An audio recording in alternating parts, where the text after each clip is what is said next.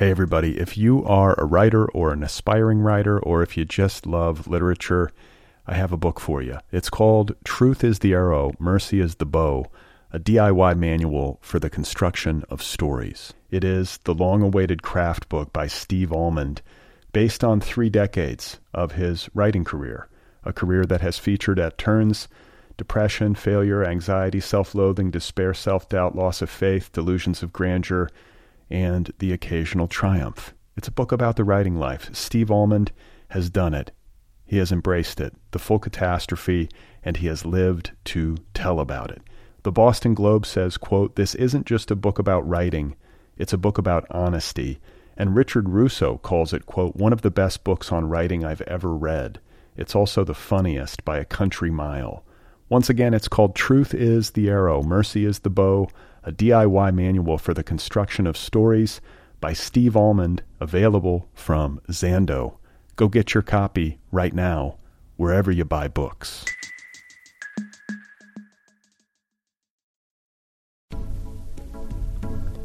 Hey, you guys. Today's episode is brought to you by Storybound. I'm very excited to introduce you to this podcast.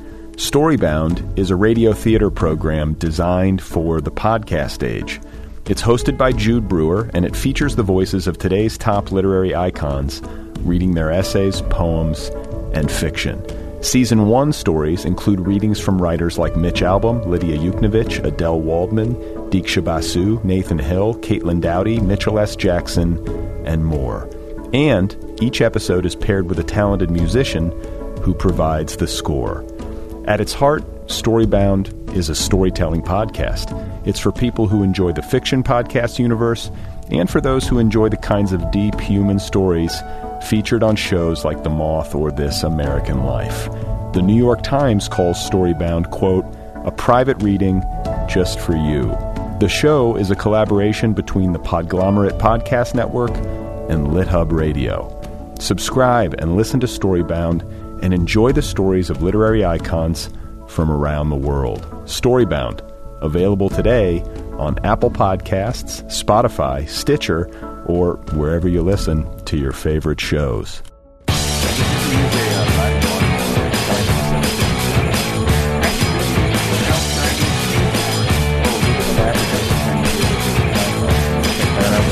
Hey, everybody, how are you? Welcome to the Other People podcast. I'm Brad Listi, and I'm standing here in Los Angeles, if you can believe that. I hope you're well wherever you are on planet Earth.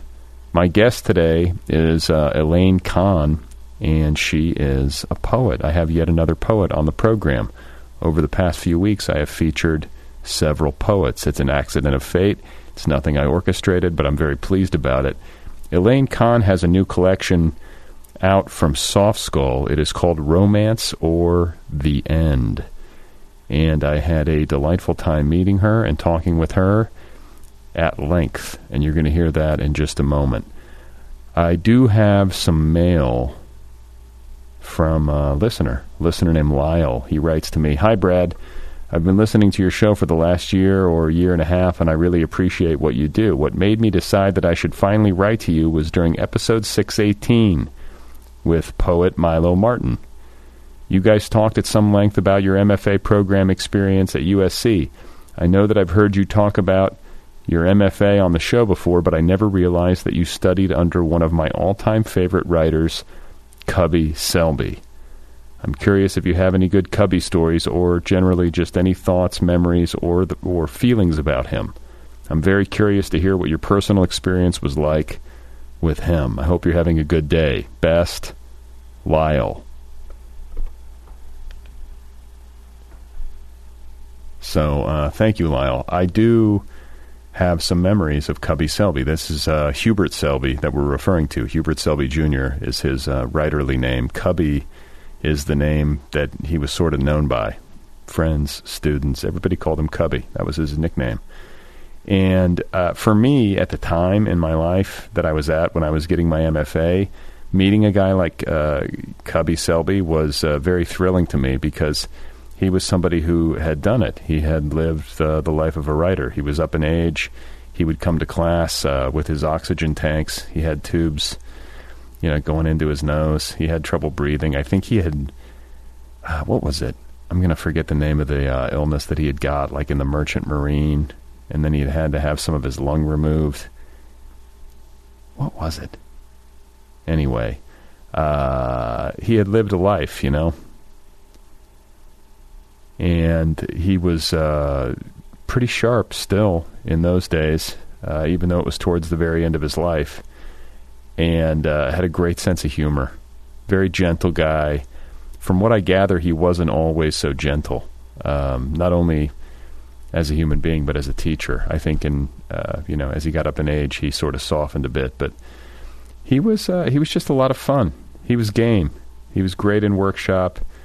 Um, he tended to give good advice when he gave it, but he wasn't very heavy handed about it. And I think that, uh, you know, here's a little tidbit. Like, uh, he used to say that he was a frustrated preacher. And I think that's true. If you ever saw him read, he was an outstanding performer of his own work, and he could be incredibly emotional when he was doing it. And uh, I think that he had um, been in the recovery community for a long time and was sort of practiced at standing up in front of people and um, testifying. It was incredible. So the first time I ever saw Cubby Selby was at an event for the uh, the MFA program. This was uh, before I even started going to school there. I went and saw him read, and it was uh, pretty electrifying. I know uh, another thing that I uh, recall him saying in class was that he hated the phrase uh, "Have a nice day" because he was kind of a cranky guy. You know, he was like, "This is you know this is America's problem. We all want to have things. What about give a nice day?" So it was. I think that's that's what he had on his uh, voicemail, if I recall correctly. He would tell people to give a nice day. And I kept that. And uh, you know what? To this very day, that's what I say to my daughter before she goes to school. So there you go with uh, some memories of Cubby Selby. He was a good one and a really gentle, uh, sweet guy in the time that I knew him.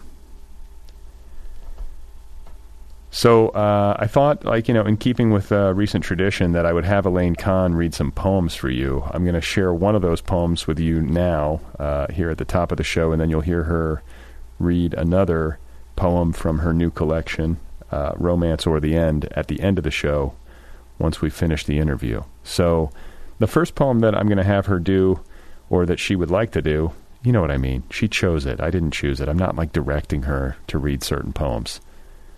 It's not how I operate here. But the first poem you're going to hear from Elaine Kahn is called There Is Nothing More to Life Than This. That's the name of the poem. There is nothing more to life than this.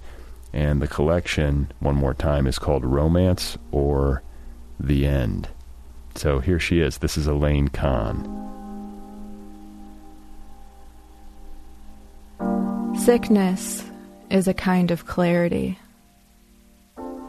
It makes you feel afraid and love to be alive. It interests me to be afraid. My claim is on the absolute. I never wanted to be free, only to be nothing, and to love, to be alive just like the French, my beauty's nourished by its own disgrace. I love when it's disgusting. Jealously, I wash myself. The sacrament of being held without affection. My only purity is in my failure to be satisfied. We will never comprehend this, nor what hinders you. The horror I confess. I cannot have you without being, and you know what I'd prefer. Hey, everybody. If you are a writer or an aspiring writer, or if you just love literature, I have a book for you. It's called Truth is the Arrow, Mercy is the Bow, a DIY manual for the construction of stories. It is the long awaited craft book by Steve Almond, based on three decades of his writing career, a career that has featured at turns depression, failure, anxiety, self loathing, despair, self doubt, loss of faith, delusions of grandeur, and the occasional triumph. It's a book about the writing life. Steve Almond has done it. He has embraced it, the full catastrophe, and he has lived to tell about it. The Boston Globe says, quote, This isn't just a book about writing, it's a book about honesty. And Richard Russo calls it, quote, one of the best books on writing I've ever read. It's also the funniest by a country mile. Once again, it's called Truth is the Arrow, Mercy is the Bow, a DIY manual for the construction of stories by Steve Almond, available from Zando. Go get your copy right now, wherever you buy books.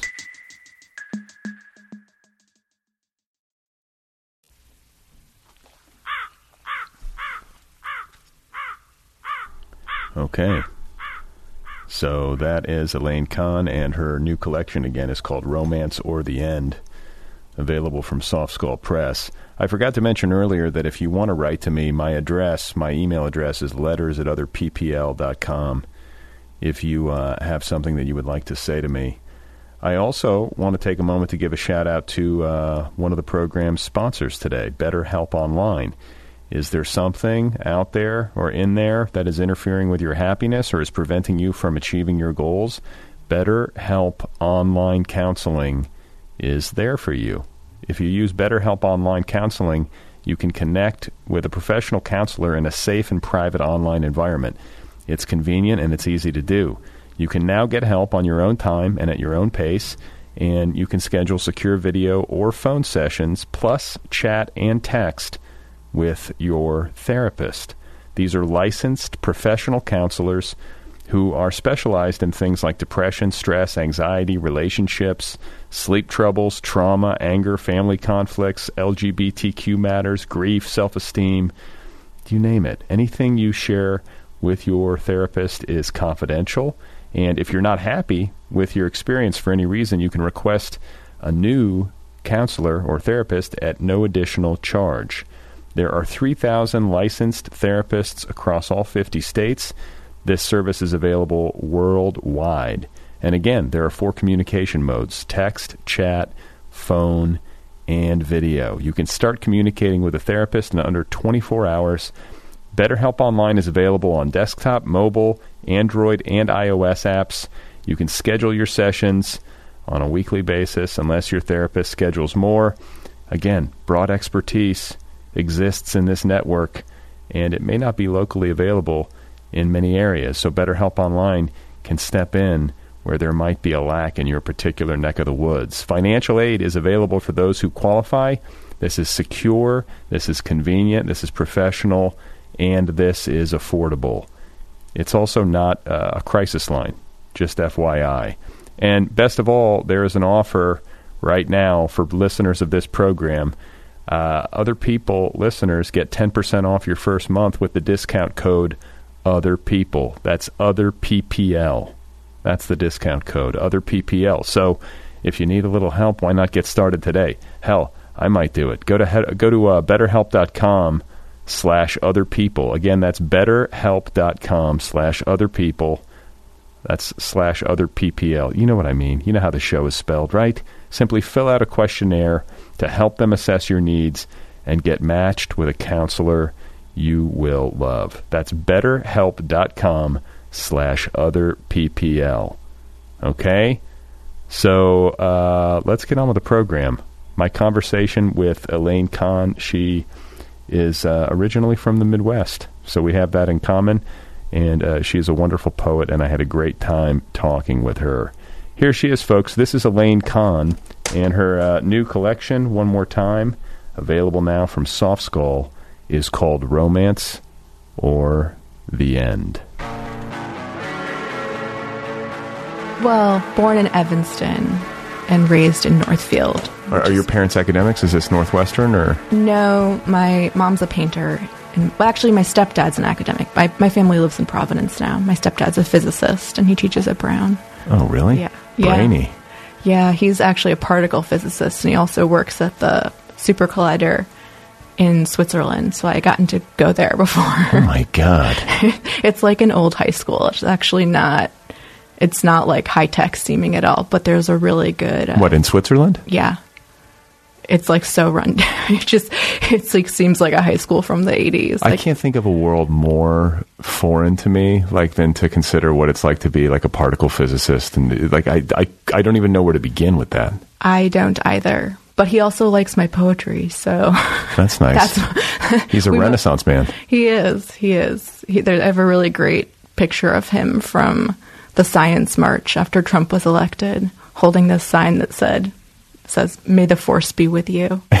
Particle physicist. So he seems like a sweet nerd. Oh yeah, he's wonderful. He's you like him? Yeah, I, you have a good because sometimes stepdad, it's not like a good thing, but he's, step, he's the best. he's Yeah. the best. Yeah, And then what about biological dad?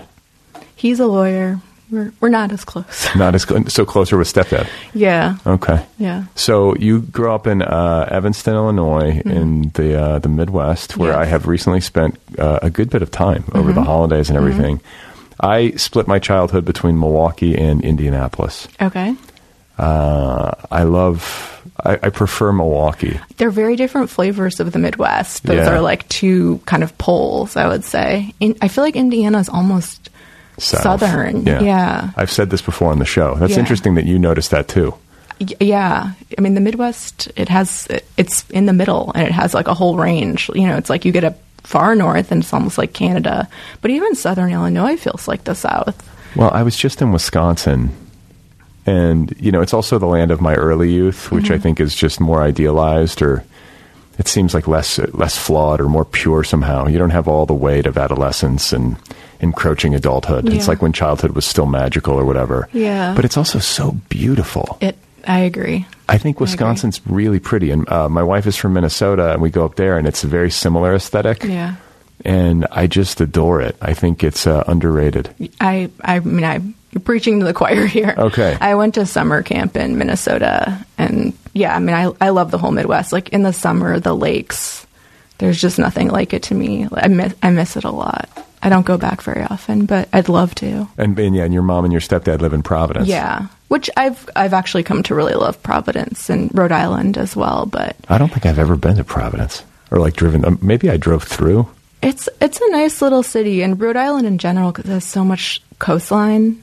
But it's really, it's not like I don't. It's not like a fancy state, so it's just pretty accessible. And I yeah, I really I have come to really love it. How many states are fancy though? Really, at the end of the day, That's that's actually true. I mean, I guess Cal- California, is California fancy though. a lot of it is Maybe. not all of it. Maybe like the perception of it is like as fancy, but I think like on the ground here, yeah. sometimes I'm like, oh, I'm not feeling very fancy. California's expensive. Yes. Rhode Island's not expensive. That's maybe the Yeah. distinction Yeah. between fancy and not fancy. Um, so Elaine Kahn. Mm-hmm. Like uh, I was going to make a joke about Chaka Khan. Any relation to Chaka Khan? Never heard that one. Never, ever. no. No. Yeah. You've heard it many times. I've heard it a lot. Oh, Genghis, was- Genghis too. Oh, Genghis, right? Yeah. But uh, so, what is that? Is that are you Jewish? I'm half Jewish. Yeah. Okay. And uh, did you like you you liked Wisconsin and going to summer camp in, in Minnesota? Did you like uh, what was it Northfield? You said Yeah, like the suburban existence as well. No, I did not. You did not.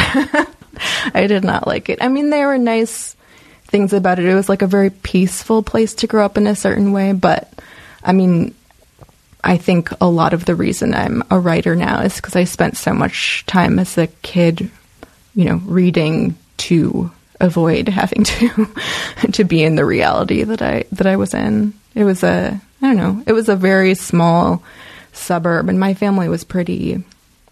I mean, we're not that weird, but sort of relative to the people around us, we were like we raised chickens, and my mom rode her bike everywhere, and like I ride my bike everywhere. I Am I that weird guy? in North. Well, that's actually an interesting thing. When I first moved to California, I when I first moved to California, I moved to the Bay Area, and I had this realization where I was like, if I had grown up here, we would have been just like everybody else.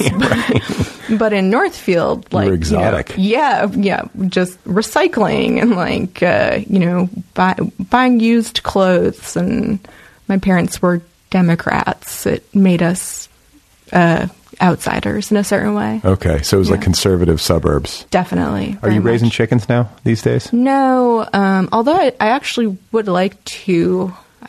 I mean, farm fresh eggs are really good, and chickens are nice because they'll eat all your extra food. I see. I had somebody in here. I'm going to blank on the name, as I always do. But I, she like lives up in Malibu. God damn it! I, I hate when I do this. feel I feel rude, but you know I'm uh, I'm going uh, prematurely senile.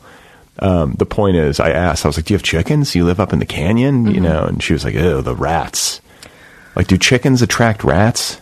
Um, I mean, rats weren't really that much of an issue where I grew up. I can imagine that they would in LA. Okay. Um, but we're, I mean, we had like the winter, which sort of killed everything, um, or put everything into hibernation. And I don't, I don't remember having any issues with rats. We had some field mice, but that's not like a problem. And it's not like also they didn't like live in our house.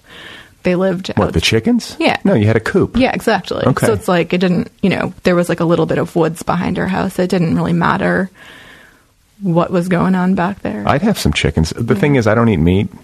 well, that's actually what's great about having chickens is you get the the eggs and you get to know that they're treated very humanely. Okay, because this is it. Like, my son eats eggs. Like, It's like a long story, but he's uh, got some disabilities and uh, neurological, atypical stuff. And so his neurologist is like, you know, you should eat this protein diet. You know, you get all this information. And I'm like, I will feed him wild boar that I will kill myself if it will help him. like, I'm yeah. like, I'm not like uh, dogmatic about um, my, you know, plant based diet or whatever when it comes to him or stuff like that.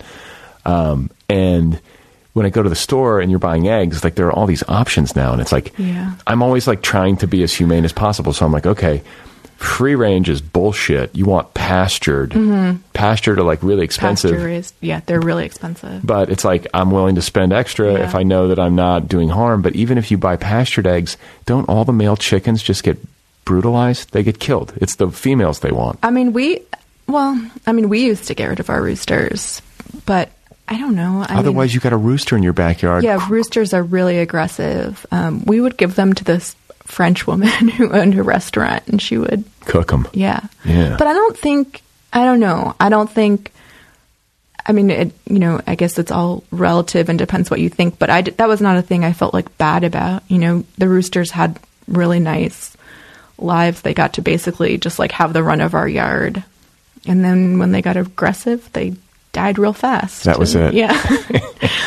Maybe I'm overthinking it, but I'm like, and then it's like, I guess it's okay. I mean, if you're eating an egg, it's just like an, a chicken embryo, which is gross to think about for me. But like, hey, it doesn't hurt them, and you yeah, know, there's no pain. No, I, I like- mean, I, I I like eggs a lot. They're my main source of protein. I the eggs I get now are usually from the farmers market. Did you expect the beginning of this interview to center on poultry? No, I didn't. I mean, I'm I'm delighted though. I'll be honest. I have a lot. I have a lot of thoughts about chickens. Yeah. One of the ways that I got made fun of as a little girl was uh, my classmates called me Chicken Lady Why? Because you had because we had chickens. chickens. This is what I'm saying. Like stuff that, like you know, in Berkeley, it's like, oh, of course you you know. no, you get made fun of if you don't have chickens. Exactly, but not in Northfield, Illinois. You know. Did you get made fun of a lot? Yeah, I did actually. You did. yeah, yeah, Did it? But did it bother you as yeah. an adolescent? I hated it. Yeah, no, I was like, I was pretty much freaking out my entire childhood and adolescence because I felt like things were really unfair and like I was really powerless. I think it's like I don't know, definitely affected me as an adult. I have like a pretty hardcore sense of justice. And if somebody violates like your sense of justice, like what happens? Do you bring? Do you drop the hammer? I mean, honestly, in a certain way, I feel like it it affects me more in terms of how people treat. It's bullying. I really don't like bullying. Yeah, if, me neither. If I see people be cruel to someone who I don't know has like less power than them or seems weaker than them, it makes me I lose it. And if someone's ever you know picks on one of my friends, I'm just like I need you to know that I will kill them. Like I'm just I'm just like so ready. It's actually more than I'm like that about myself because I don't I don't feel like vulnerable in that kind of way anymore.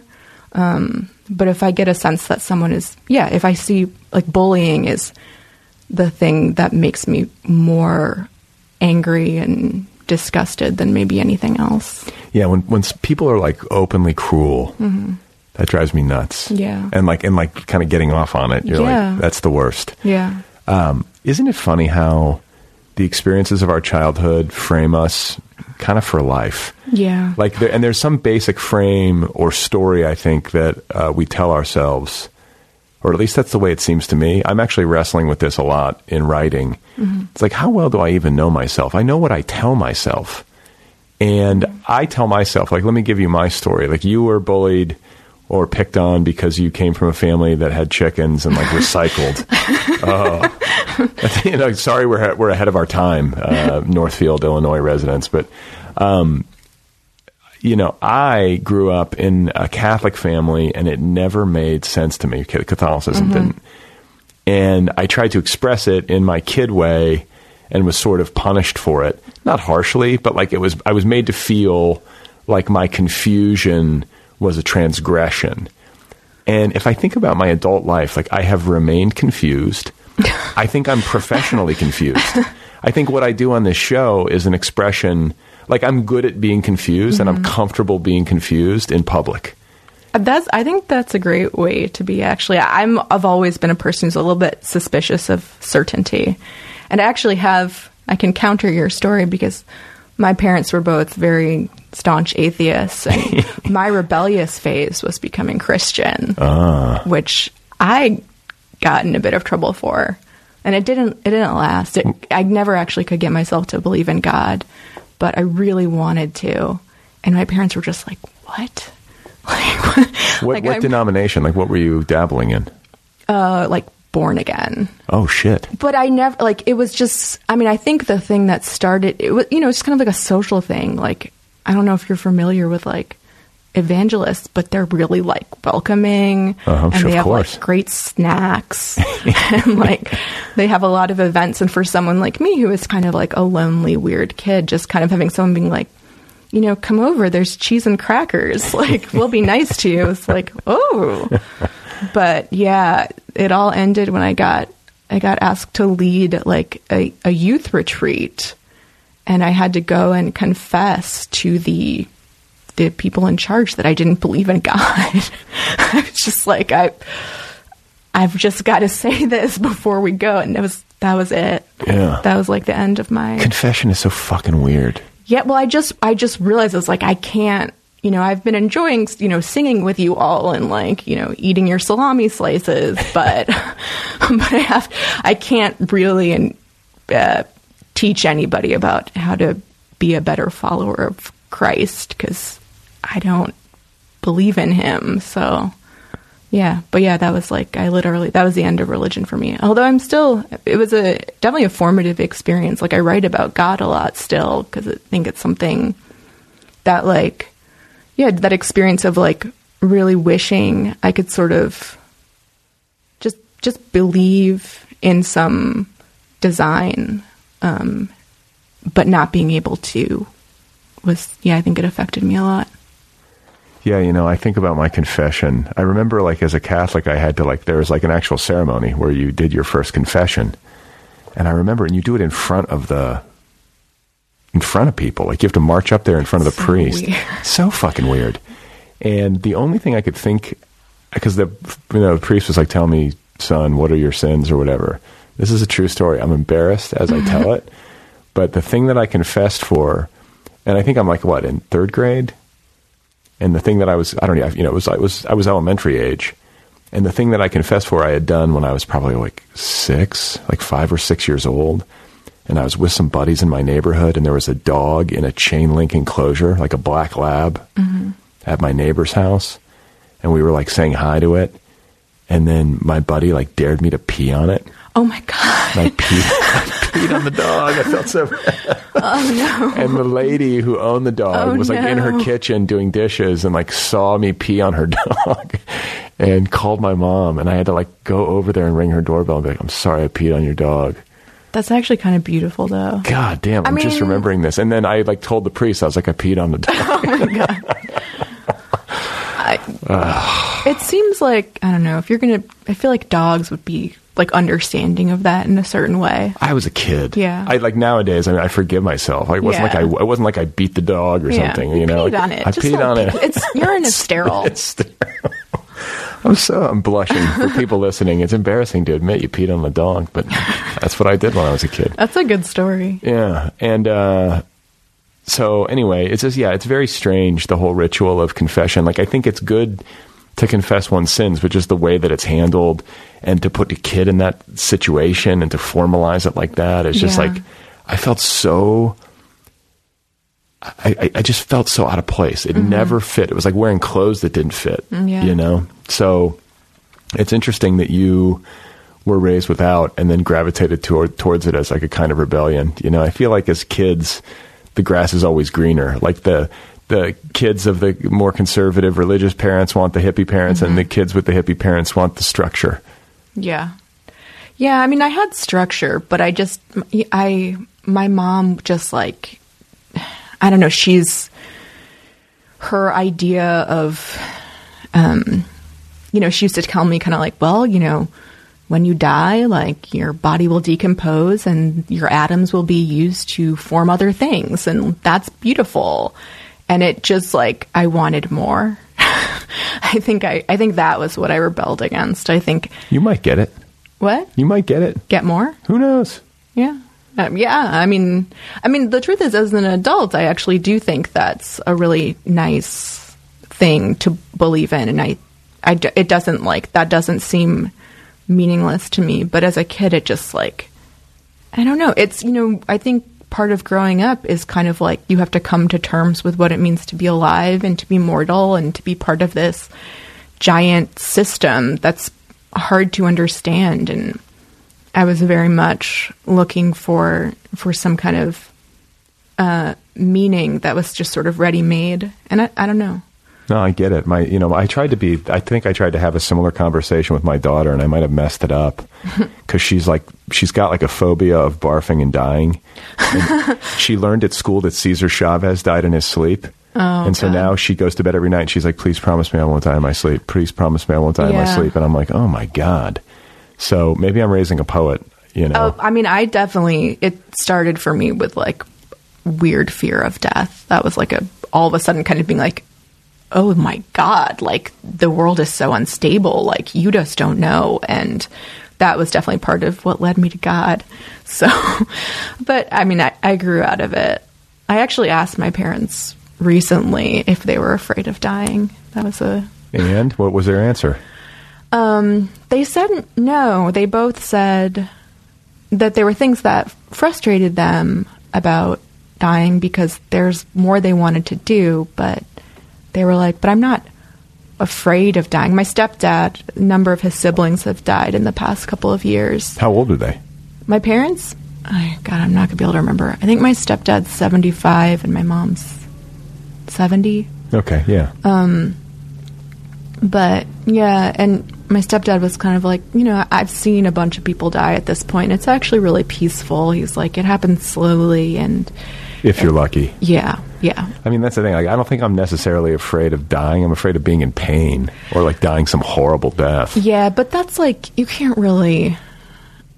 I don't know. That's the kind of thing I feel like there's not really a point in even entertaining it because it's like you can't prevent that. Like that's like worrying about it only makes it actually like the experience like that's the only way you can ever ensure that you will experience that fear Right. is to actually entertain it Right. Well, but if you like, yeah, but if you wind up in a, a hospital or hospice death, modern medicine, provided you have access to it these days, can mitigate the worst of the pain. yeah Um, and like you wind out, you know, most people wind up going out in like a like dilaudid yeah blaze of glory. yeah yeah yeah this really went this really went dark. We, hey, we start with chickens. We move to mortality. Um, but yeah, you know, it's it's it's interesting, um, and it seems like the preoccupations of uh, poets, right? It seems in line with the preoccupations of poets. You have to be considering big stuff. Like I just talked to Matthew Zapruder uh, recently, and um, I was trying to describe why I like hanging with poets. Mm-hmm. Like I love poets, and what was I saying? Like you know, people go into poetry don't typically go into it um, to make like huge money or to get famous. Though he did counter by saying that like poets are getting speaking fees. That I you know I don't know if I'm necessarily aware of all this, but some poets are making I guess a good living being able to speak. But I don't think very many. yeah, I mean I guess it's possible, but it's Yeah. not it's not the reason people do it. no, I mean, I don't think. I don't think it'd be if I mean if you're like I'm going into poetry because I really just want to make a bunch of money. That seems pretty. I, I, I don't know. I think you've been misguided. Right. Well, but I think I guess like the main point for me is that um, the p- people who go into poetry in a serious way and do the work for a lifetime are committed to living their lives deeply and have a set of priorities that is generally at odds with what the culture is telling us our priorities should be. And I think we need these subversive agents, and I think we need these deep thinkers and people who are living deeply.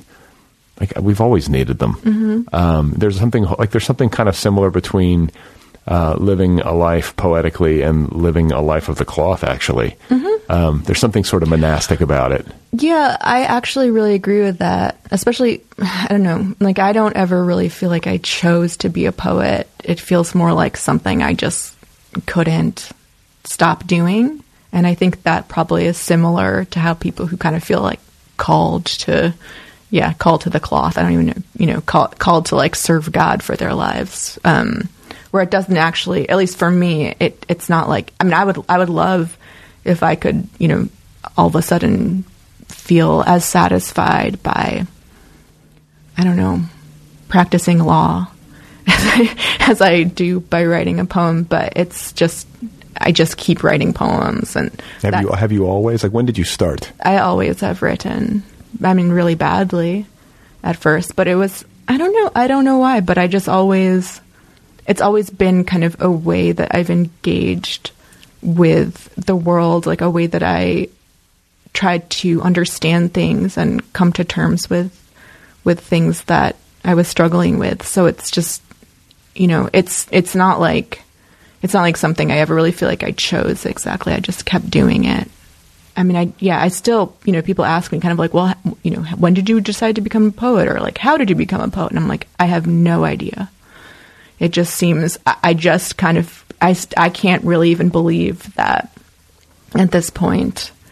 I mean, through teaching and writing, that that's that is literally what I do and how I live and how I support myself. Um, but it was definitely not a plan.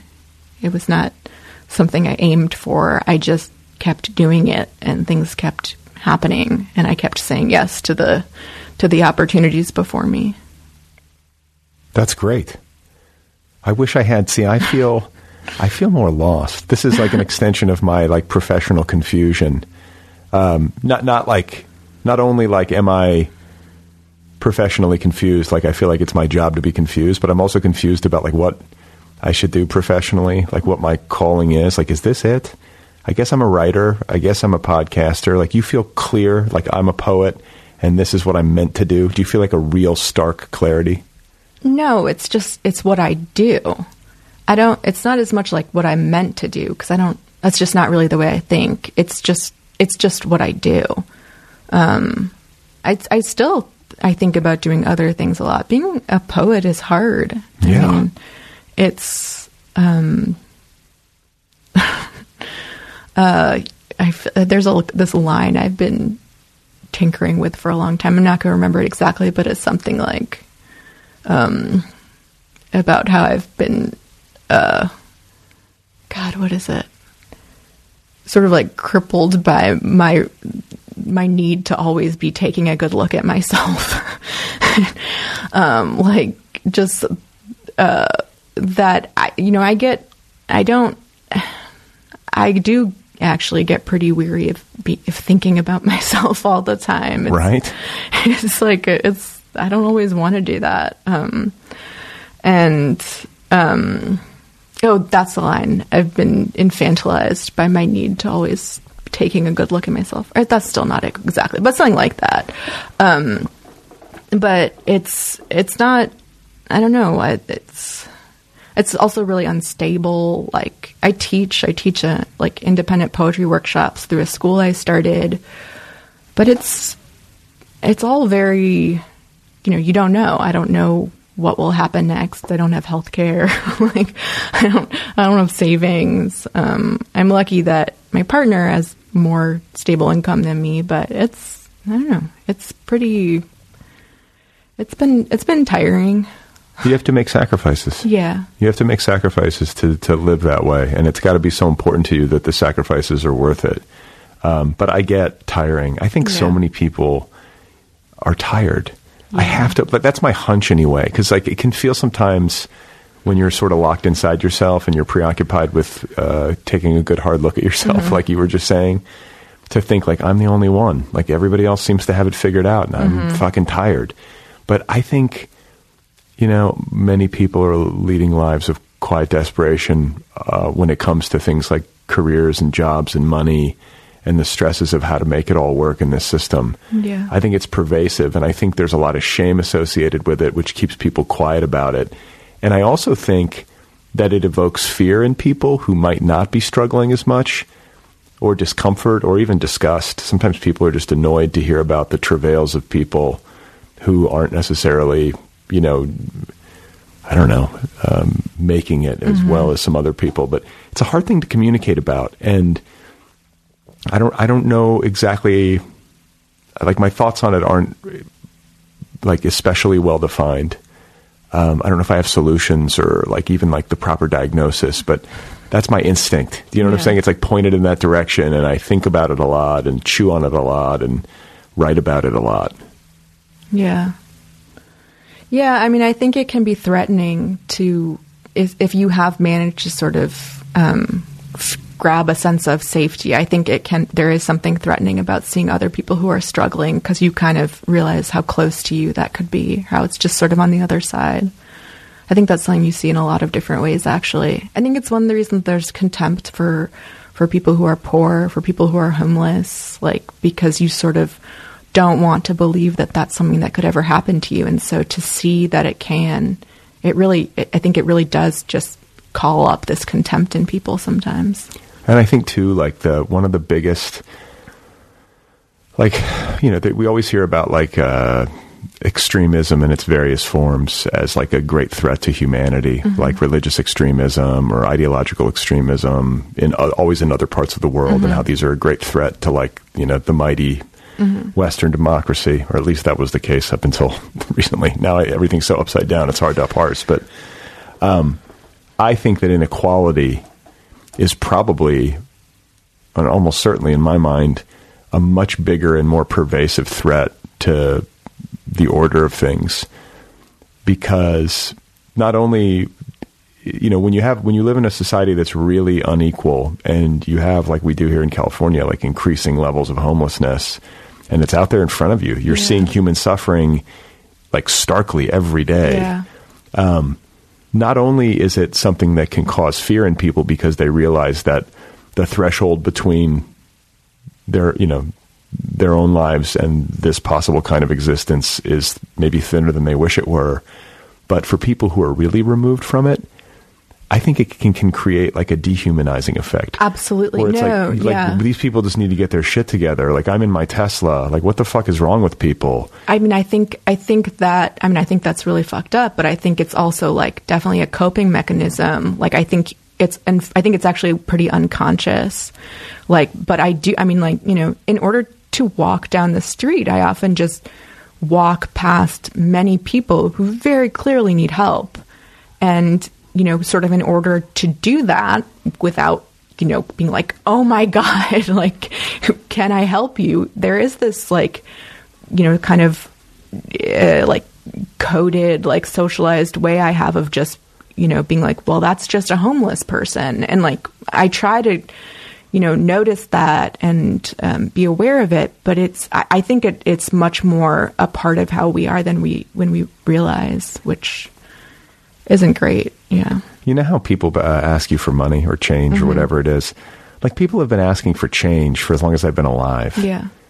And, you know, we all know that like the minimum wage has been static forever. Like the median income for uh, Americans has been flat while the income for the highest earners has like been like a, like a, you know, a moon rocket. So there's this great disparity in terms of, uh, um, prosperity. Yeah.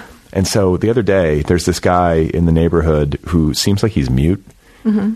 He doesn't seem like he's wasted. So I'm like, I, I try to help. You know, I'm not trying to pat myself on the back, but I'm trying to. I try to like be generous and like, if they're taking the money and going to buy booze or drugs and harming themselves, like that's their problem. But if somebody comes to me and is like, hey, Yeah. I need help, like the least I can do is like hand over something if I got it. I try to do that most of the time. I'm not always perfect, but I try to do that. And this guy, especially because he like can't talk, so I'm like, how does he even get work? Or you know, he, he can't talk. He just points at his mouth. And he's like, I'm hungry. I'm like, oh shit. Yeah. So here's my point. Typically, you give like a dollar or 2 mm-hmm. But like we ha- like I you know people were giving a dollar or two back in like 1979. Yeah. we need to adjust this for inflation. Like buy the guy a fucking meal is what I was telling myself. Yeah. Like give him ten bucks. I mean, also we need to, it you know needs to not be actually like an individualized transaction. Like we need to actually change the way that society is structured so that people can have housing, so that people can have food. Like we have plenty of resources in this country. There's no people who are who are unhoused. Like it's actually not because there's a housing shortage. It's because we've chosen to discard people. Um, and I think that's like it. It can't like I don't think the change that will happen will be from you know you and me you know giving twenty bucks here or there. I think it has to be something that happens on a structural level. Right. And and I also think even stuff like so let's say the person is going to buy drugs or alcohol like you know uh, people who are houseless like they don't have access to medication a lot of them are people who are suffering and like that can be a way of self-medicating of treating themselves and i don't think it should be as like stigmatized as as it is personally because you just I don't you know like if I was ill and like had no access to treatment or painkillers or whatever like maybe I'd want to get drunk too like Right. that's you know Right.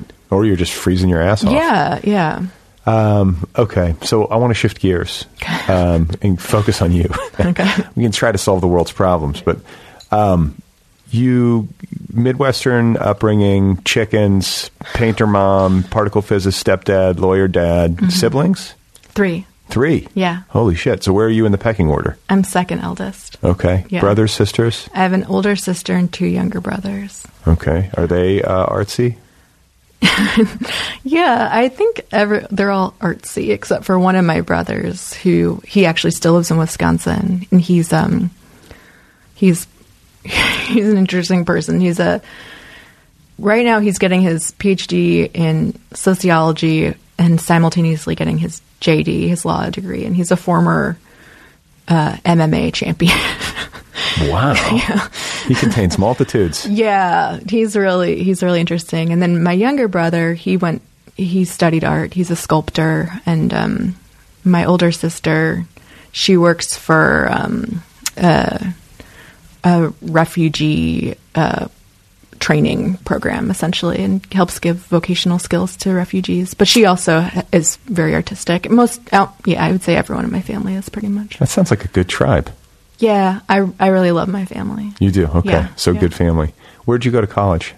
I went to undergrad at CCAC, well now it's CCA, California College of the Arts in Oakland, and I went to grad school at the Writers Workshop in Iowa. Okay. So how did you wind up in Oakland? You know, like most things in my life, it feels a little bit like a mystery. I just, I kind of romanticized California when I was a kid growing up in the Midwest. I used to have pictures of it on my wall, that in Scotland and a few other places. But I just, I, you know, I grew up very much being like, I want to leave. And I just, I mean, I didn't move out here actually for college. Um, I just kind of decided to move here with a friend. I was 19. So you didn't go straight to college. No, I took two years off. Um, How were your parents about this? Um, I I was a a handful back then. I think they were just glad that I wasn't like I don't know. How, how were you a handful? Were you like doing drugs and stuff? Uh, I mean, no, not really. I was pretty depressed and just kind of like non-functional, and um, I, I mean, I had a lot of, I just had a lot of trouble, kind of like figuring out how to live. Um, and then I decided I wanted to move to California, and literally with a friend of mine, we got a U-Haul, which was almost with barely anything in it because we didn't have any real possessions. We just sort of knew that you were supposed to like you move with a U-Haul. So we just like An empty U-Haul. yeah, we just and we just drove. I remember, I remember driving across country. We had like a boom box that we tied to the roof of the U-Haul because there was no tape player or anything or CD player. And uh, we moved out here with like no plan. And she actually only lasted two weeks. She left almost immediately, and I just stayed and had no real plan for a long time. I just was out, you know, at my You fir- moved to Oakland? I moved. Well, I moved to Berkeley, and I worked. My first job was, I think, first I worked at Ben and Jerry's. Then I sold newspapers as a telemarketer. Then I worked at an art supply store, and then I applied to college and got in and uh, got funding and stuff. So then I went. Yeah, so that's how that's how I ended up in school. But it was really just I didn't I didn't know um, what I was going to do. I really, yeah, there's a long, a sort of tangled road from from there to here. But So, California College of the Arts Mm-hmm. in Oakland gives you funding. Like, was this a visual arts program or? yeah, it was. It, I actually didn't really have a major. I made my own major. Well, actually, I was my major was visual studies, but it didn't exist yet as a major. It just had a name, so you got to essentially create your own curriculum. I mostly took painting and writing classes, and um, yeah, after school, I had a short internship at Small Press Distribution, and then from there, I got uh, a job as the poetry buyer at City Lights, and How long did you work at City Lights for? um, I think the first time I worked there was for three years. I worked there until I left for Iowa for grad school. Um, and then I worked there when I moved back to the Bay. I worked there sort of on call while I was before I got hired at St. Mary's. Like, it's a hospital? Like, we need you in? Uh, well, they have like you can work there uh, on call if you've worked there before, and they'll just like cover call you in for like a. It was during the holidays, so I would just come help with busy shifts and stuff. So, okay, so you at some point decide you're going to apply to the Iowa Writers Workshop.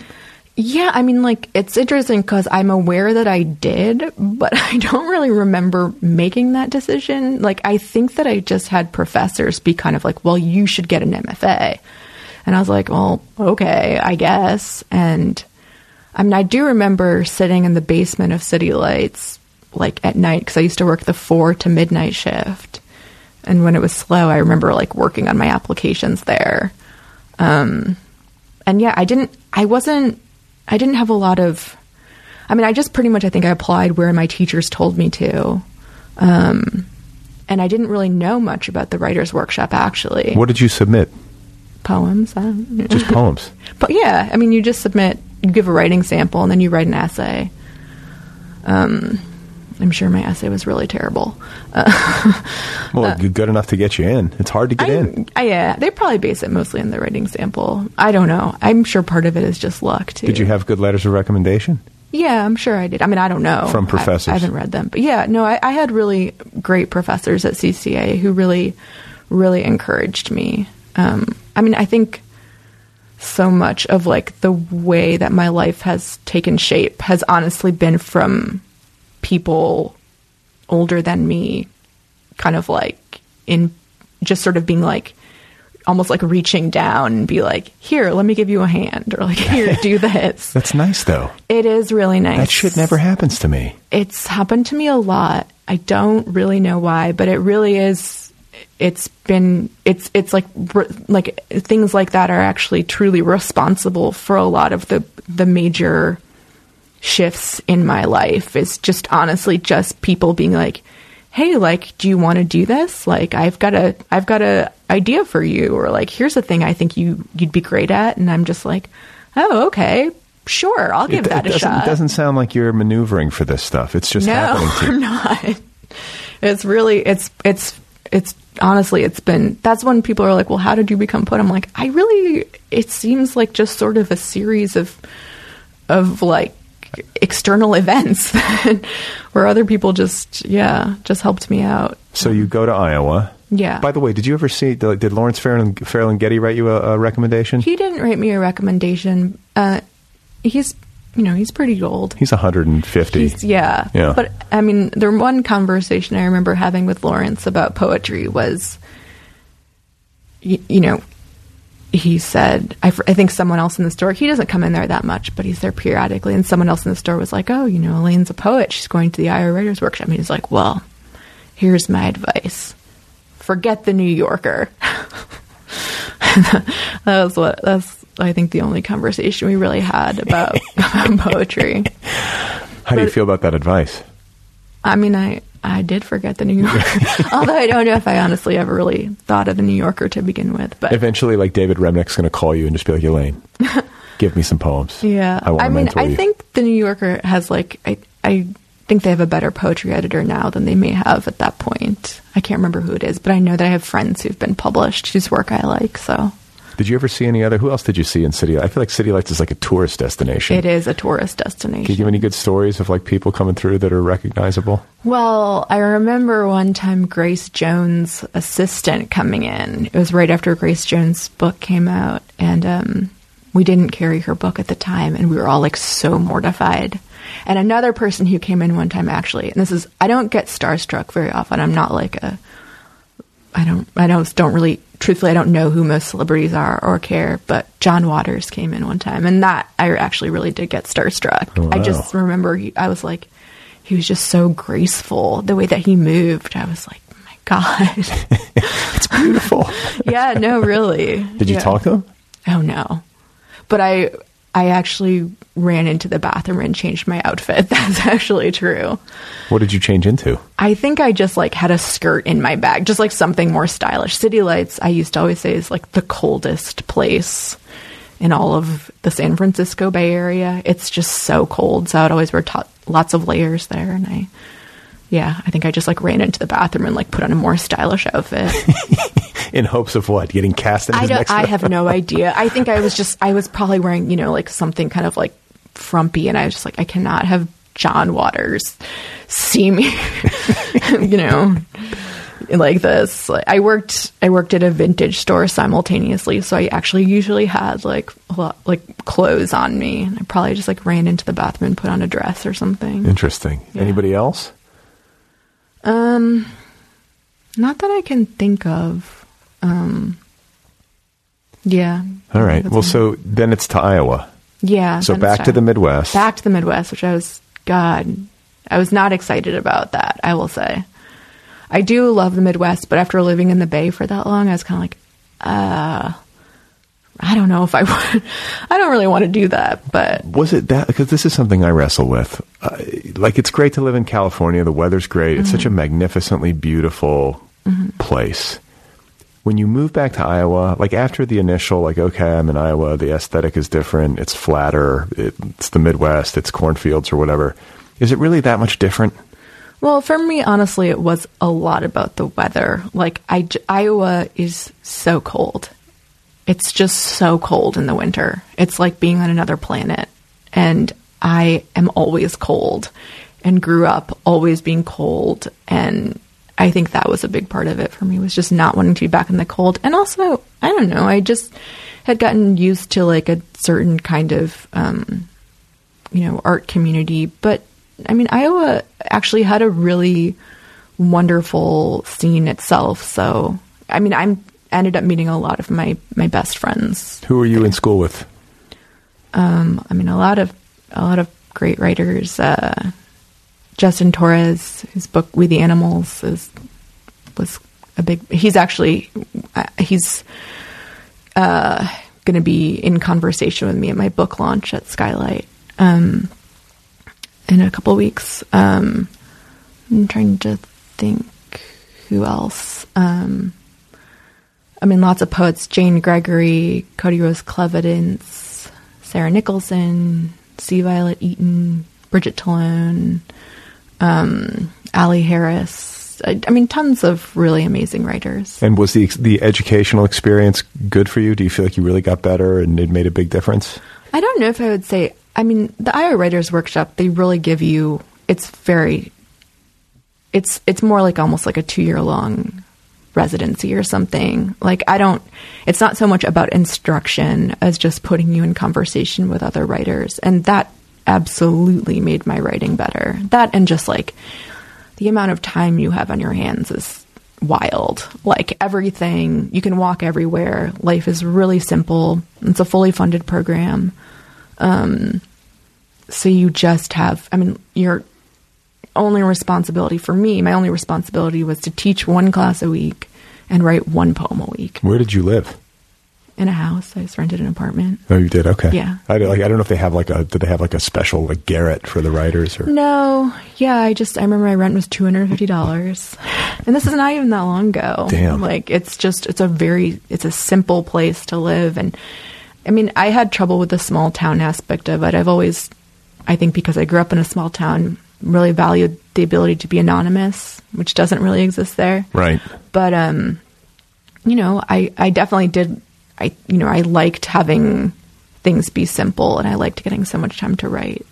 Um, so did you put together a collection, or what did you what did you emerge from Iowa with? I mean, I think I, I emerged from Iowa with, um, I mean, like a lot of work that went into my first collection, and also I just think like sort of over over the course of the two years I was there, I I just figured out a way to be myself in language that I hadn't had access to before. I think, I, I think this is normal. A lot of early writing, you know, you're kind of like uh, writing in the style of people you like, or who are some of your heroes? Um, I mean, like who are like the poets I really love? Yeah. Um, Aimé Césaire, Sappho, H.D., uh, Kamau Brathwaite, um, Rene Ricard, um, I don't know. There's a million. Okay. yeah. Yeah. Uh, yeah, and I think oh, C.D. Wright. She was really huge for me. I think she was someone who especially really affected some of my earlier writing. Um, but yeah, I think I think I learned. I think my writing got so much. I mean, and I honestly think it wasn't even until the very end. Like I sort of remember at a certain point being like, "Oh, this this is my writing. And I remember that feeling kind of for the first time and it was really it was really nice. What what do you mean like this is my voice, like this is how I do it?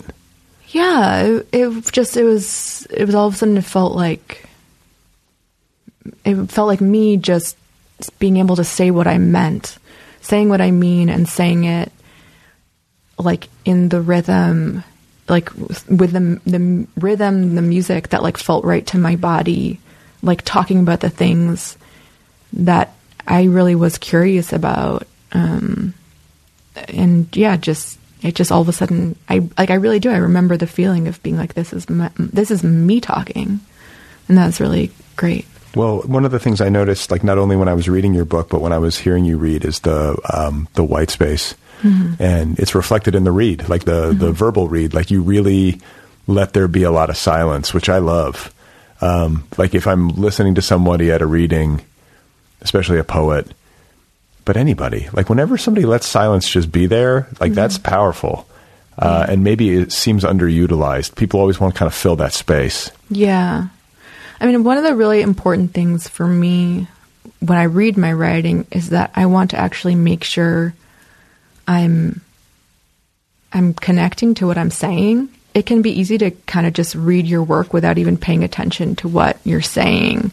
But that's not that doesn't feel good to me. That's not like a satisfying experience. So a lot of kind of like the pauses in my work are me just like actually feeling whatever it is I said and like remembering, recalling what I felt like when I first wrote it and actually even like thinking about it. Um, no, that makes sense. Like being like actually like locked in and Yeah. not just mindlessly doing it. Yeah, no, exactly. But it's hard. It's hard, especially because, you know, like a lot of people, I get nervous when I read, and that makes you kind of like black out in a, in a way. But so that's why I have to kind of constantly pull myself back into my body. So you're when when, when you're silent, you're coming out of a blackout, is what you're saying. No, no, but I'm I'm like gathering myself, and I'm I'm giving myself time to to stay present. I guess. So your collection is called Romance or the End. Did you Mm-hmm. make the cover? No, my friend Kim made the cover. Kim Okay, I love Gordon. it. It's like Yeah. written for people who can't see it. It's like written by hand in like looks like watercolor.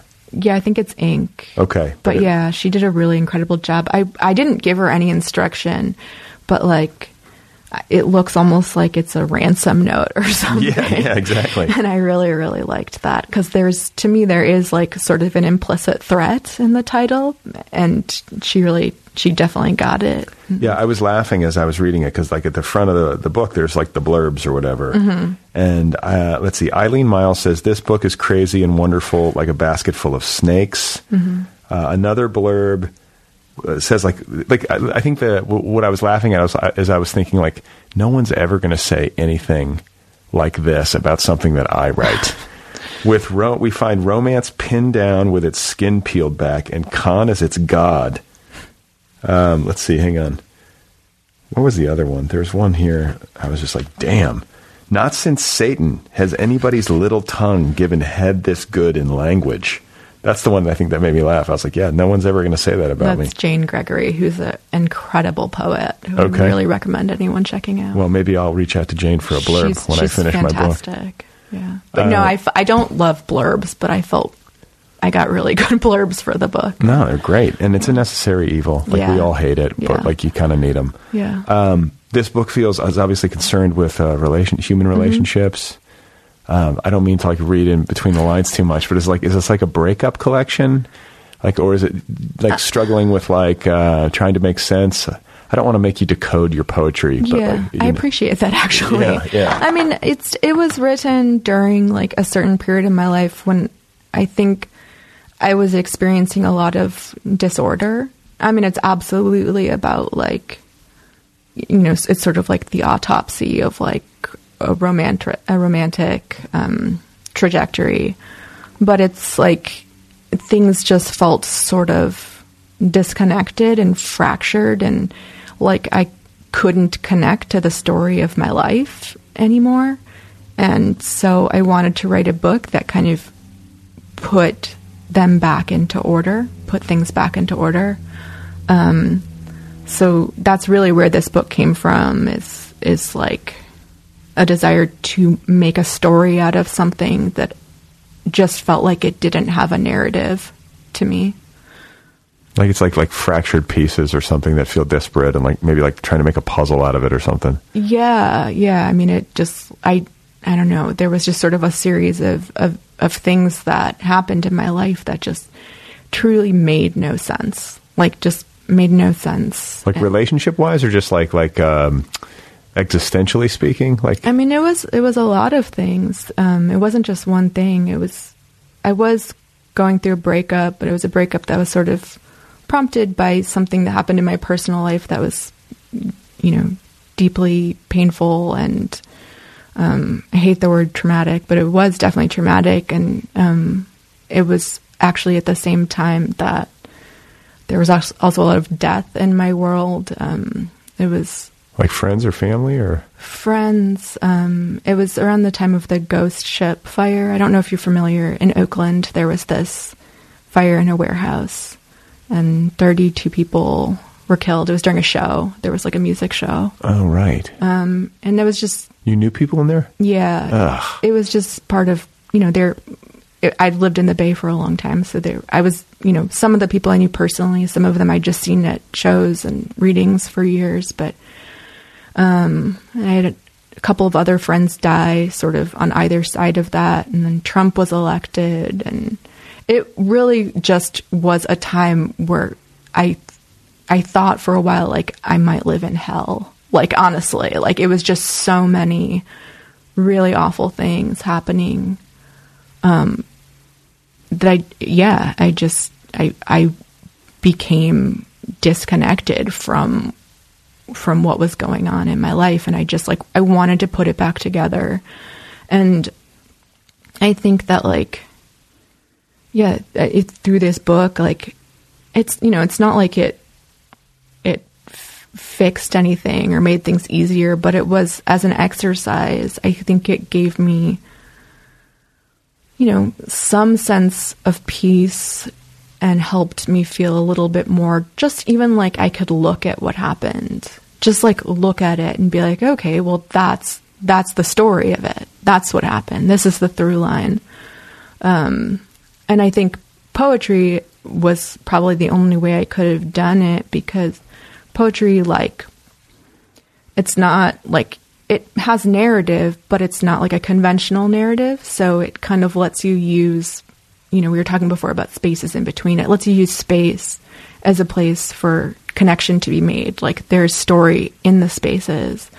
And it lets you kind of like, you know, get at a reality that's not, um, not as like maybe that couldn't be said clearly using just like traditional prose because I think reality is actually quite warped, and uh, I think poetry really makes space for for that kind of like just warp that like weirdness uh, that to me feels really honest. You know what's coming to mind for me is like you talk about human relationships and loss and grief and breakups and all of it's of a piece. It's just how fucking weird it is really fucking weird. Like, first of all, losing people is just weird. Like that, yeah. like, oh my God, they're gone. They yeah. were here and now they're gone. It's incomprehensible to me. Yeah. It's something I remember the first time I lost someone in my life. Like, I remember just being like, I don't understand. When was that? Were you, were you a kid or?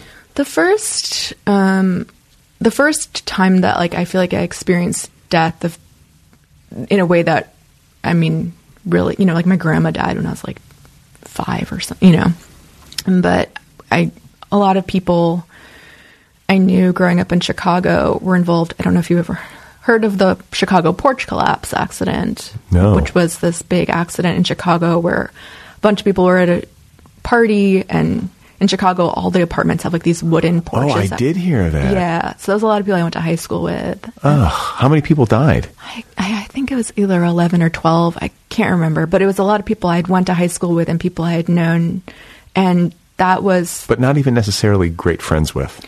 No, no. I mean, there were, you know, there were like, there were people I had definitely been friends with and like hung out with, but no, they weren't like my best friends. It was more just like, there were people who were a part of my world, people I knew and hung out with and, um, you know, saw in the halls and stuff. Yeah, yeah. And it just was this moment of kind of like realizing like, you know, you think like, um, the ground beneath your feet is solid, but it might not be.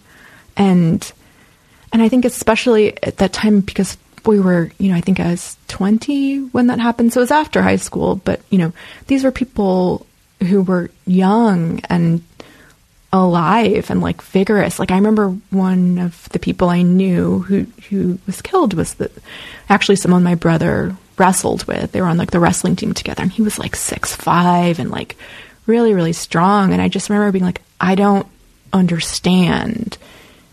Like, he's so strong. like, his body is so, you know, vital. Yeah, exactly. Right. And I just kind of was like, how. I don't, I just like, I literally couldn't comprehend it. Um, yeah. And isn't it weird? Okay. So it's kind of like a twofold comment, but like, I, I carry, I, you carry the dead with you even the pe- the people that you've lost or people have died at proximity to you. You don't even have to necessarily have a strong personal relationship with them, but they're part of your reality. Mm-hmm. And so then when they die, there's something poignant in it. And I can sometimes be like, am I feeling this too much? Am I, I'm still like people that died years and years ago who like, you know, I knew, but I didn't know all that well. I still think about them. Yeah. And then breakups. I never dated a lot, so I don't have like a, mm-hmm. like a mm-hmm. long string of breakups in my past.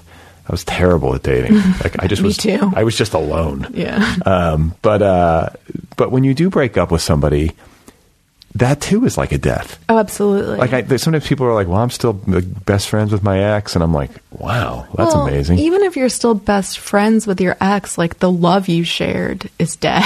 Right. And I mean, honestly, it's like I've sometimes thought of it that way. It's like this like love that was between the two of you. It's like a third body, and like then it it's dead, and you have to grieve that. And you know, I have exes I'm still really close with, and others that I'm not. But like, I still I still very much care about everybody I ever dated.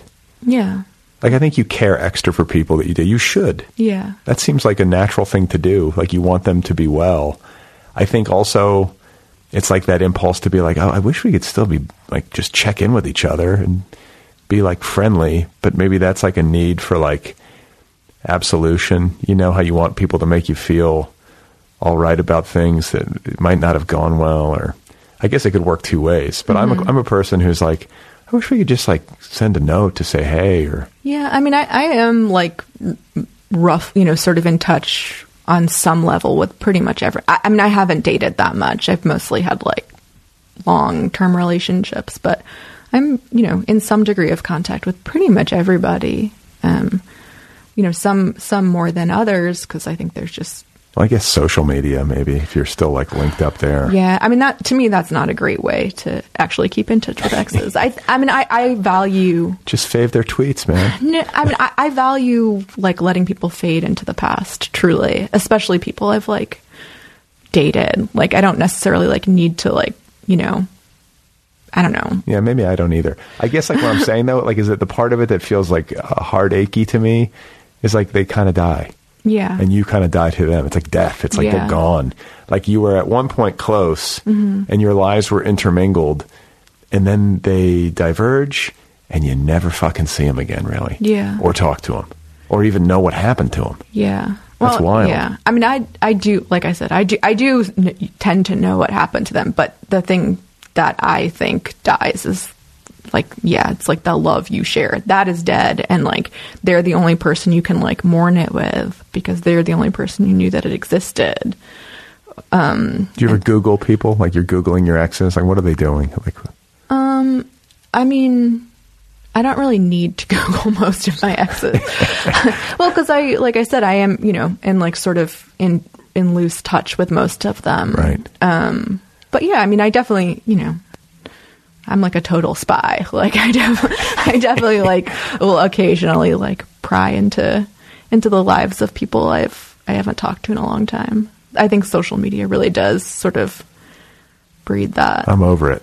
yeah. I've been over it, but I'm still on it. Yeah. I'm over it, but I'm on it. Yeah. But I'm only on one. I I don't know. Uh, Social media, I, I have mixed feelings about because I actually like it in a lot of ways. Uh, Do you I- use it for your poetry? Sometimes, but mostly I just I don't know. Like I like making little videos and like I like jokes and I like taking pictures of myself. Like th- that stuff that's really fun for me. And I actually. I don't like I'm not one of those people I don't actually spend that much time on social media. I'm just kind of like, oh, this was funny to me and like post it and then like bolt. So you're Like- not an addict.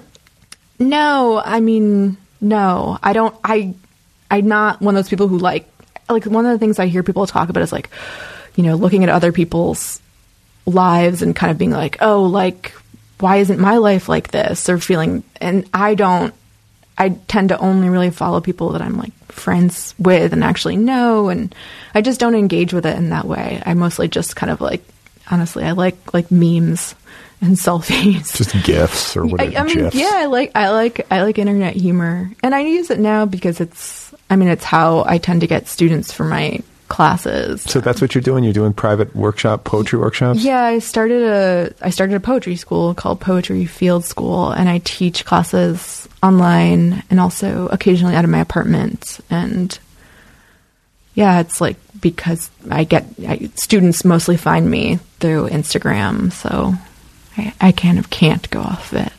Damn, Yeah, you're locked in. a little bit. So now, anyway. w- how long ago were you at Iowa? Like what's the like what's the uh, span of time between like leaving Iowa and then coming back to Cal? Like, what happened? You came back to California. I left Iowa in 2010, and then I actually moved to Western Mass for two and a half years Why? uh, because I had uh, friends who lived there who they're musicians and they like lived in this big house and they basically told me I could come live with them for free and finish writing my uh, my book um, Which was Women in Public. okay. That was my first book. It was published by City Lights. Um, and yeah, so that's why I moved there originally. And then I actually really injured myself. I was working at a coffee shop and ruptured a disc in my spine Doing what? carrying a freshly watered banana plant, a banana tree. Um, and Massachusetts at that time was the only place that had healthcare. Like it had- was the only place that had like Affordable Care Act.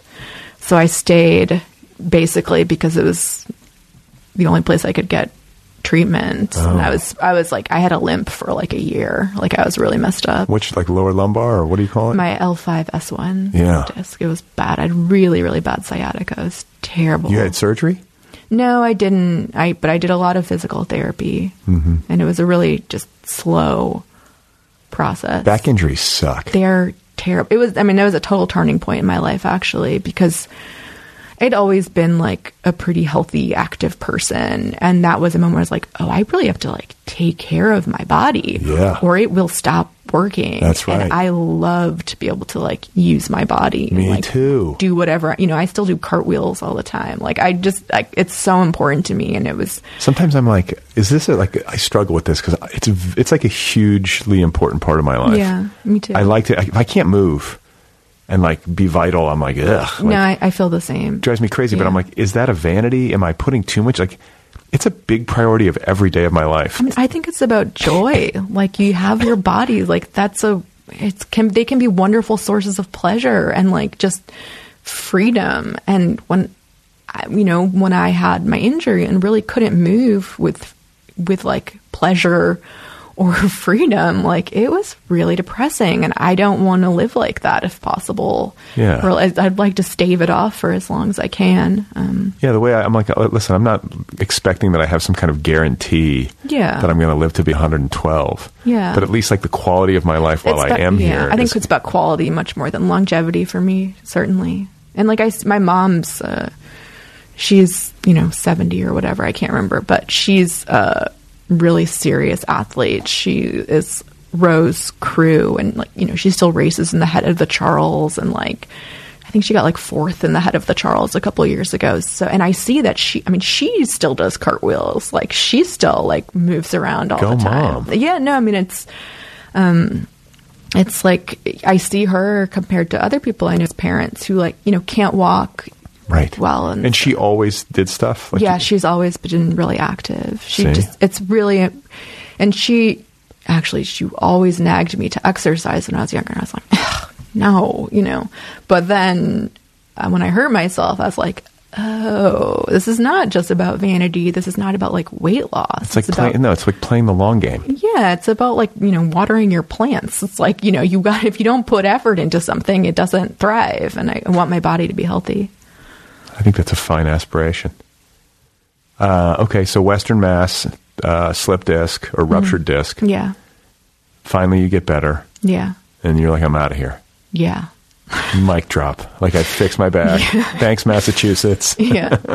a little bit. Yeah. Yeah. I loved Western Mass actually. It's an interesting place, but it yeah, I I had wanted to move back to the Bay. So I did. I moved back to the Bay and uh yeah, uh, initially worked at City Lights again, like I was saying, just kind of on call, and then I got a job at St. Mary's, and that was my first kind of like adult job. And Teaching. um, actually, I was a program assistant, and I did do some teaching too, but I was mostly an administrator um, and an academic counselor. But um, yeah, and then I, yeah. And how did you wind up down here? So my friend Kim, who actually did the cover, who did the cover to my book, and who actually is the person who I lived with in Western Massachusetts, um, she moved here. Her and her husband had split up um, while I was living with them in Western Mass, which is a whole other story. And uh, she lived here, and I had broken up with my partner, and my world was just like falling apart. Like, Oh, that was when the, Yeah. the fire happened and all that yeah, kind of stuff. it was just everything was just. I mean, I just like. I mean, and I also, me and my partner had worked together. We lived together. Like, I had was like, I just need to get out of here. Um, and Kim was like, just, just come live with me. You can just come stay with me. Um, so I just came down here and stayed with her. That's that's kind of another way of what I mean. Like my life has been shaped by you know people like older people like with more resources and power than me. Just kind of been like, here, just do this. like I honestly feel like at that time I let Kim and my mom just kind of like decide what I, I was just like I have no idea, and they're like, just do this. And I was I'm like, gonna call okay. Kim. I'm gonna call Kim and your mom and have them advise me. I mean, I don't know if it worked out, but I'm doing okay right now. So. Yeah. And how long you been here? I've been here. Um, well, the first few months I was here was pretty off and on, but it's been about three years. Yeah. Okay. Yeah. I like, yeah, like you know, I, this is I've had this conversation more than once recently, so I don't want to beat it to death. But like, you've lived in the Bay, you've lived in L.A. Yeah. Is it okay? Do you feel okay about L.A.? I like LA a lot better. Do you? Much. Why? I mean, part of it is just livability. The Bay has become a very hard place to live. That's like right, yeah. housing there is just it's just really it's it's almost like violent what's what's happening. Um um that's that's I feel like honestly one of the main reasons. I don't know. I also just I like I don't know. If you if you value anonymity, L.A. is the place for you. That that's true. I mean, I do. I have a lot of love for the Bay, and there's things I miss a lot about it. Like it's wonderful to be able to go to this beautiful coastline so easily. Like I used to go to the Marin Headlands like once a week. it's gorgeous. It's incredible. On a perfect day, it's perfect. Yeah, and you can get there. I could get there in like 35 minutes. Like it's, it was just simple. Um, but like I don't know. I, I think there's something just very beautiful about Los Angeles to me too. Like I love palm trees and the sunsets and the architecture. I think it's a really beautiful city visually. Um, In spots, it is. It's like breathtaking. Yeah. I was just thinking too. Like I go hiking early. Mm-hmm. I'm up at dawn, and uh, I'm so I'm on like that. Like I was thinking about this. Like there's a crew of people in Los Angeles who do that circuit. I I like know some of those people. Yeah. do you? Because Yeah. I, I don't know them, but I see them every day. Yeah. No, I know people who that's like their routine is they're up like at dawn hiking. I call it, it's like dawn patrol, but I'm like, who? Like, there's a certain group of us who, for. It's some reason, are up here wandering around in the dark. Yeah. Um, but it's just spectacularly beautiful some mornings. You're Yeah. like, wow. And to have mountains like right here in the city, not like 30 minutes away, but No, like they're right you're in the city. I mean, I live at like the foothill of Griffith Park. Like, yeah. yeah, That's pretty special. yeah. It is. I don't take advantage of it as much as I should, but it is. Yeah.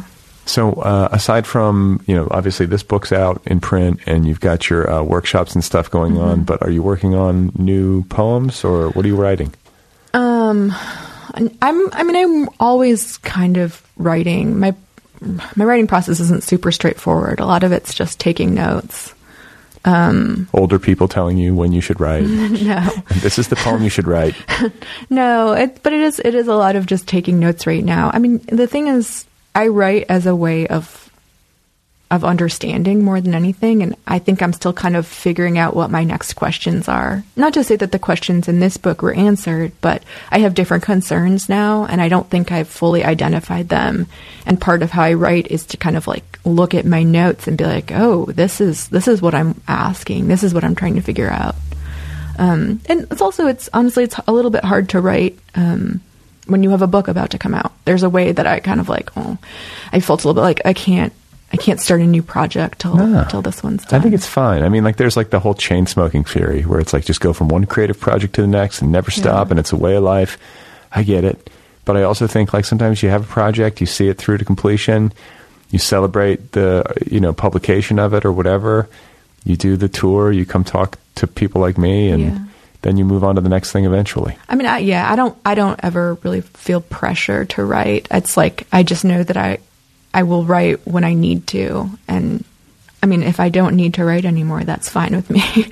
is the truth. Like that's I don't. It's not like it's not something that it's you know, and that's one of the wonderful things about like That's interesting to hear you say that, and I think it's uh, I think it's cool.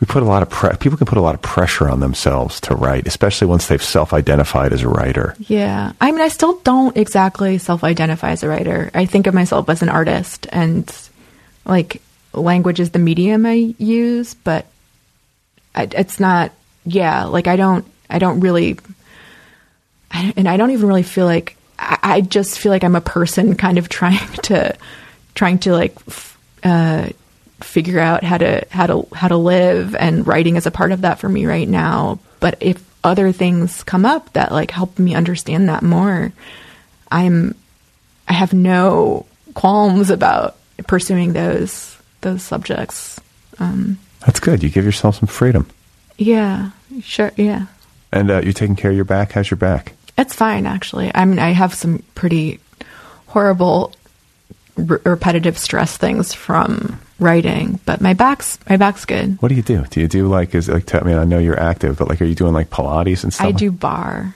I like love barre class. You have good posture. Thank you. People tell my mom we're all tall in my family, and it was really important to my mom because so many tall women hunch that she was she used to have me and my sister. She would put on merch of the Valkyries and say "big women, strong women," and have us like walk around the kitchen table. And she really impressed upon me that it's like, you know, it's fine to be a woman and like stand tall and Oh yeah. yeah. What about uh, what about barre classes? That's like ballet. I mean, it's very loosely ballet. It's it's really kind of I would say more like a mixture of Pilates and yoga. But I I don't I just kind of got into it when I moved here, and I really like it. It tends to be all women, which is nice. And, Should, I was going to say, should I do this? I mean, you can. There are men, but it is mostly women. But I just, I don't know. The it's car- the studio I go to. It's carpeted, and for some reason, I really like that. It makes me feel like a little kid, like like on the living room floor or something. Like they have like what Pure Barre? Yeah, I use the bar method. I really like it. Is it? I mean, is it? Are you just like wrecked when you get out of there? It seems like it. I mean, It's hard. Um, I mean, I do it. I do it a lot. So you know, like anything, your body adjusts. But I think it keeps me like in pretty good shape. And I actually walk places a lot too. yeah, So that's good.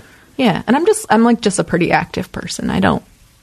I don't. Yeah, I I like moving. So Well, this conversation has followed a track that um, I was hoping it would. I wanted to start with poultry, and I wanted to end with barre and core strength. Yeah. Um, but it's been really fun talking to you, meeting Yeah. a fellow Midwesterner uh, and a fellow Los Angelino. We both wound up out here. Mm-hmm. Yeah. And I always love hearing people's stories of how they got here. I guess mine's kind of boring. It was like grad school. did you But- come out? Did you study writing? Yeah, Where? at USC. That's where my boyfriend went. He studied screenwriting. Oh, yeah. Okay. Yeah. So it's like, I don't know. I guess there's that track, but Yeah. people slide into this place um, and just get stuck. I certainly never expected to move to LA. Me neither. And like, I really like as soon as I'd been living here for a little while, I was like, I wish I'd moved down here earlier. And this is really not to slander the Bay. It just this it, it suits me more here. I it is I like having space, and I do like having anonymity, and those are things that are more possible here. and just like tons of access to barre classes everywhere, for real, yeah. Anywhere you look, anywhere you look. yeah. Uh, well, Elaine, it's great to meet you, and uh, congratulations uh, on your collection. Where can people find you if they wanted to take your classes online? Um, well, I have an Instagram. Well, actually, my website is probably the best, which is uh, poetryfieldschool.com.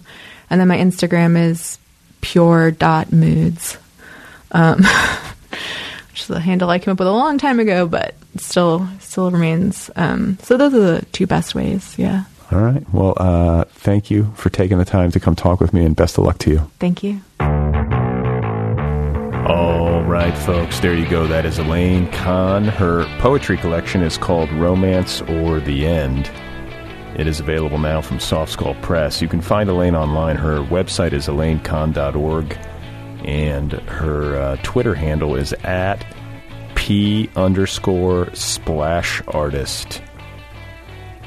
What do you think about that? P underscore splash or at p underscore splash artist. I don't know what that means.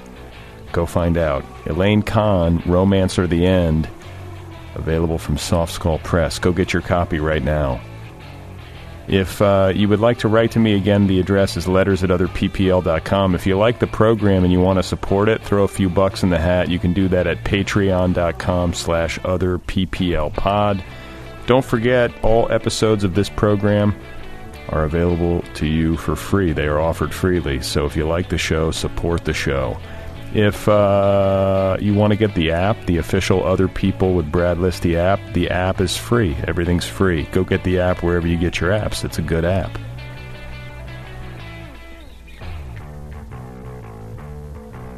Uh, what else? What am I forgetting? I can't remember what I'm forgetting. Next week on the program, I have Amina Cain back uh, after a few years away. She's got a new novel out from FSG. I just read it. I love talking with her. So stay tuned for Amina Cain. And uh, we're going to close it out with another poem from Elaine Kahn from her collection, Romance or the End. I told you it was going to happen, and now it's going to happen. And guess what this poem is called? It's called I Told You I Was Sick. Okay? So let's do it. This is Elaine Kahn reading from her collection, Romance or the End. And the name of this poem is I Told You I Was Sick. The innocents all dress the same. Their mouths open, their mouths close. They flush and bleed and wonder where they are, happy to be leaving, hesitant and unprepared for the departure when it comes to them, like penicillin. Are you pinching yourself? What I want and how I want it. That is what they told me. They were right. Skin is just like fabric, and all violence is in defense of something. I lay on my back and wish. I do that now. I wish for good things, all the good, good things. Why not? Fabric rolls out like a cloud of paint, a moan into a square of gauze. I don't know. And so I write about it. I care about life and the ones who never say a thing. We are in the hands of Providence, who is unqualified. There are those who would protect us from the possibility of good.